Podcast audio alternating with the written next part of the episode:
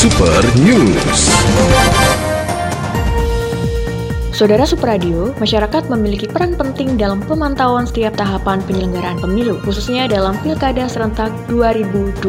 Ketua Komite Independen Pemantau Pemilu atau KIPP Jawa Timur, Novli Bernadotation mengatakan, proses pilkada tidak hanya pada saat memilih calon pada hari H di bilik suara, tetapi bagaimana masyarakat juga bisa menilai proses berkampanye yang dilakukan oleh setiap pasangan calon kepala daerah.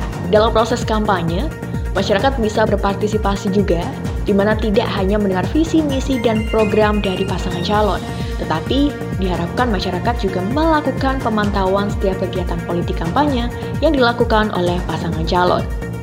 Menurutnya, proses kampanye menjadi ukuran bagi masyarakat untuk menilai dan mencari calon pemimpin yang baik seperti apa.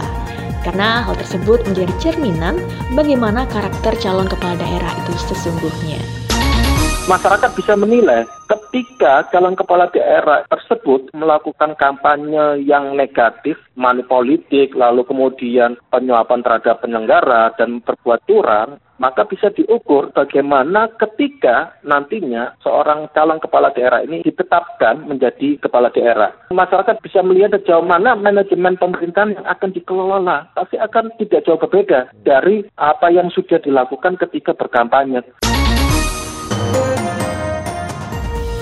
Apabila calon kepala daerah sudah melakukan hal yang tidak baik dalam prosesnya, Novli melanjutkan, kemudian bagaimana masyarakat bisa menaruh harapan kepada calon tersebut.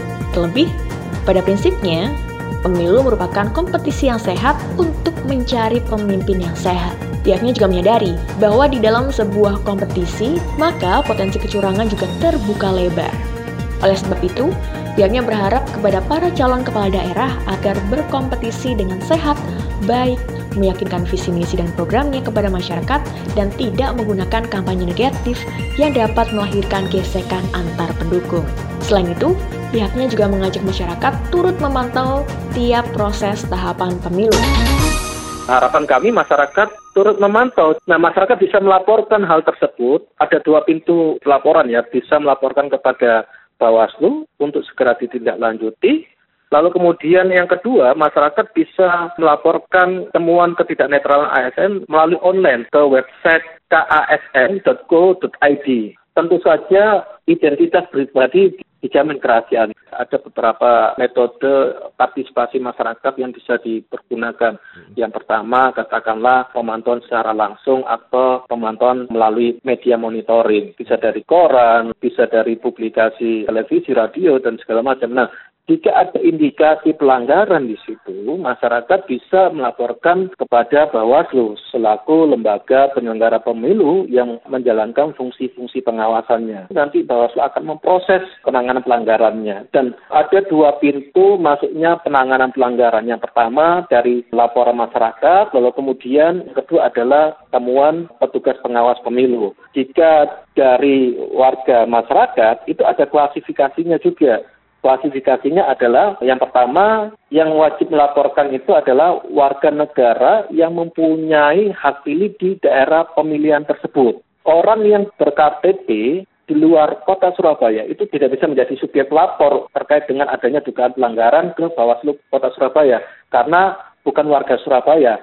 Namun, laporan dari orang yang luar Surabaya itu bisa dijadikan temuan sementara oleh Bawaslu sehingga Bawaslu bisa menindaklanjuti. Lalu kemudian yang kedua itu yang berhak melaporkan adalah pemantau pemilu. Siapakah pemantau pemilu ini? Adalah pemantau pemilu yang sudah terakreditasi ya. di KPU. Misalkan contohnya kami, Komite Independen Pemantau Pemilu. Sehingga kami bisa melaksanakan fungsi-fungsi pemantauan dan juga kami bisa melaporkan jika ada pelanggaran yang dilakukan oleh pasangan calon. Kemudian yang ketiga adalah dari unsur peserta sendiri. Nah, peserta bisa melaporkan kalau kompetitornya melakukan dugaan pelanggaran. Jadi ada tiga komponen subjek pelapor ya. Iya bisa. Kami sangat terbuka sekali pelaporan dari masyarakat. Ada dugaan pelanggaran yang dilakukan oleh calon kepala daerah. Kami terbuka sekretariat kami untuk menerima masukan pada masyarakat semuanya. 24 jam atau mungkin bisa melalui hotline di nomor telepon kami 081 2351 35848.